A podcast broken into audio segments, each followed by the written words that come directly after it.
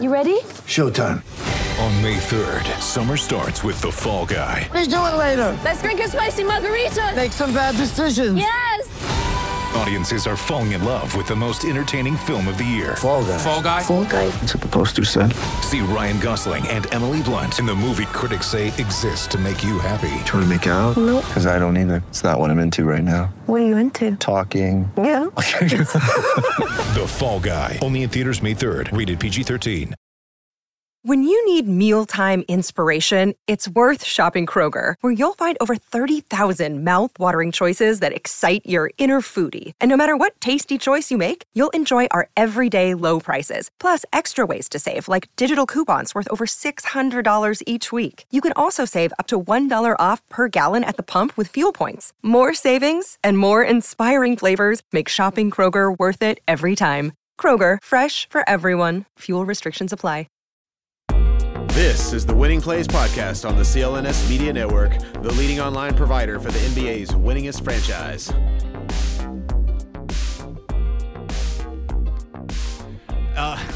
Celtics last night, uh, big night for, uh, I mean, it is a big night you can have in a preseason game. For Derrick White, 18 points, 6 assists, 4 boards, 2 steals, and 2 blocks as they beat up on the uh, Hornets in Charlotte, 112 103. Was John Wallach along with Cedric Maxwell on the call here. I don't know how much people have been really, truly paying attention to Celtics preseason through three games. Uh, I will say this Jaylen Brown looks a little even more diesel than he did last year. It looks like he's even a little bit more muscular. This is truly going to be a uh, Tatum and Brown operation this year if this team is going to go back to the finals. Uh, but as we have Brian Robb covering the Celtics for Mass Live with us, uh, typically producing this very fine show. I know you have to, uh, almost by law, cover these preseason games. What have you seen so far? What has stuck out? And then I have a question for you as it pertains to Blake Griffin. Well, first of all, I almost quit on Wednesday when I went to overtime preseason. Game. Oh, yeah. Yeah, that's the, that That's- should be allowed. That's a that's a sentence that should not exist, B Rob. I'm with you a thousand percent. The preseason game went into overtime. It's just cruel. Like you, you got a family, you got to get home. It's a preseason game. Just end it in regulation, even if it's an F and tie. Stop. And respect to all the fans of the Garden that walked out when I went to overtime. They're just like, "That's it. I'm not watching. I'm not like the Denver fans the other night on, on Thursday night football. I don't blame them. But um, yeah, all things considered, guys, given the turmoil that was leading into training camp for this team, this is as smooth as you get for a preseason right now. And like you mentioned, Jim, Jaylen Brown's look great. Tatum kind of looks like himself. But the biggest thing for me, I know we we ragged on him a little bit on this show. Sam Hauser looks like the real deal, guys. That guy is not missing right now from three. I know it's just the preseason, but he shot 50% last night. I think he's shooting like 70% in three preseason games from three right now. So the the guys at the end of their bench that they were hoping would amount to something that they were kind of talking up internally all summer long. That's it's kind of living up to the uh, the rep right now in the preseason. I'm glad you brought him up because the other night, watching that game against Toronto, the overtime loss, and the way that Sam Hauser was being talked about, I said, second week of November, I'm officially going to be bothered by Sam Hauser. I, I kind of already was anyway because you went out and got Danilo Gallinari for a reason. And then I started to hear it bubble a little bit. Well, well, no, they'll be able to get by without him because Sam Hauser. Like, no, you went and got him for a reason. Don't tell me that Sam Hauser was is the answer. Yes, fine. He's hitting everything in sight right now, and it looks like he could be a decent role player. But how he'll end up being talked about, I can already tell. Sam Hauser's going to be like the Jae Crowder of six or seven years ago. Like, all right, everyone, calm down about Sam effing Hauser. Will it be like remember when uh, Payton Pritchard's rookie season when people were like you know saying, "Well, how can you say he's not going to be Steve Nash?" Yeah. do you remember that? Oh, Like two do months I? in, we were getting calls like, "How dare you say he's not going to be Steve Nash? He could be Steve Nash."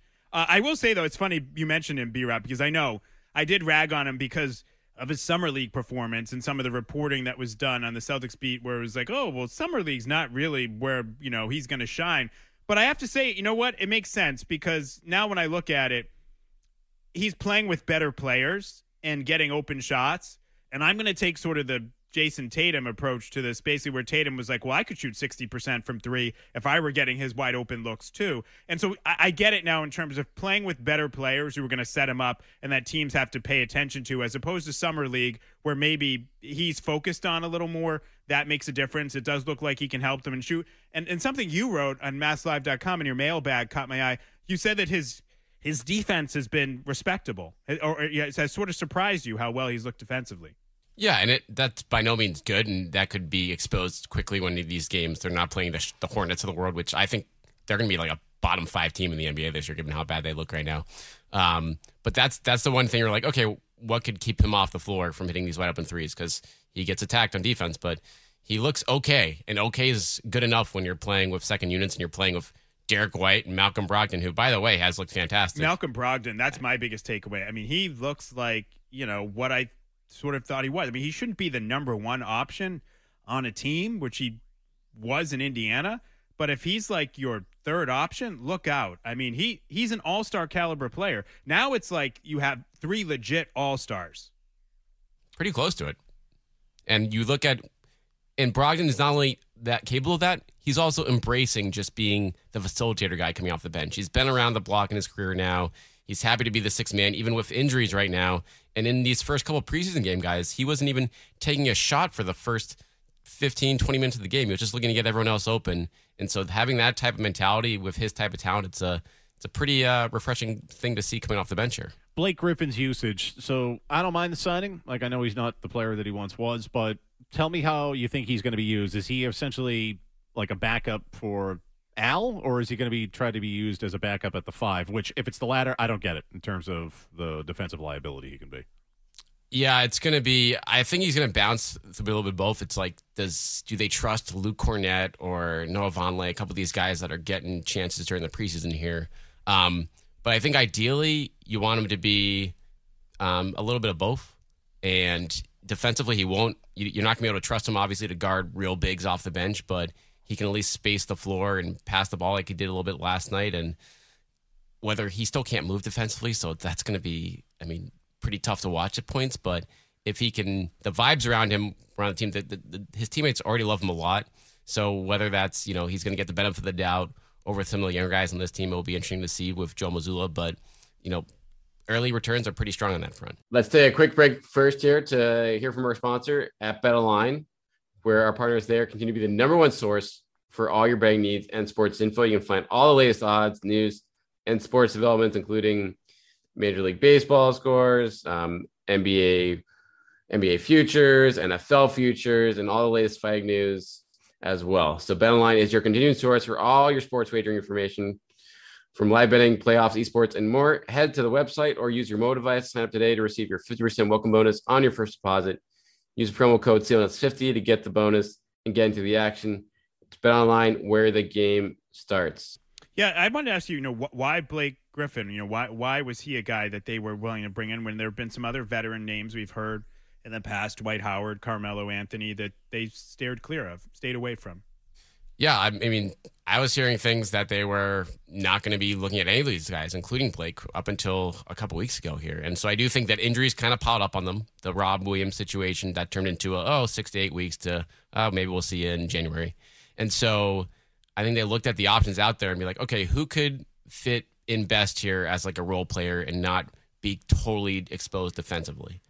And I think Blake, for all his flaws in that area, he at least you know he takes charges. I think he's a smarter. He was always a, like a better defender than the Carmelos of the world. And now you know Dwight Howard can't move anymore. Hassan Whiteside can't guard the perimeter. So if you're going to add some of a veteran experience and you know a pretty good locker room guy, which I don't think you know Dwight Hassan Whiteside, those guys certainly are not the case in that front. I think it was the collection of those factors leading into the backdrop of what happened with Ime leading into the season. I think they thought, okay, this is a guy we want to bring in here and maybe help the locker room out a little bit. And just as a follow up, sort of on that, when we talk about the bigs, which I think that's a big, to me, the two biggest question marks on this team from a roster construction standpoint are do they have enough bigs and do they have enough reserve wings to be able to take some of the burden and some of the workload off of Tatum and Brown? So I'll go with the bigs. How's my Florida State guy, uh, Mfiondu Kabengele? How's he looked? How's he? What's his role going to be, or does he have a role? Will he even make the team? No, he's definitely going to make the team. He's on a two way deal, and so I think he's going to stay on that. But I expect him to play.